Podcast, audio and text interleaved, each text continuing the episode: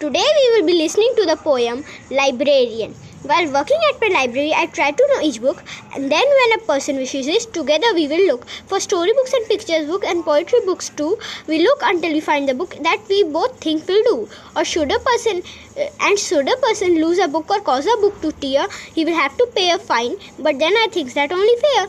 For books much must be for each to use for fun and learning too, and keeping them in the best in their best shape is what I am going to do. Thank you.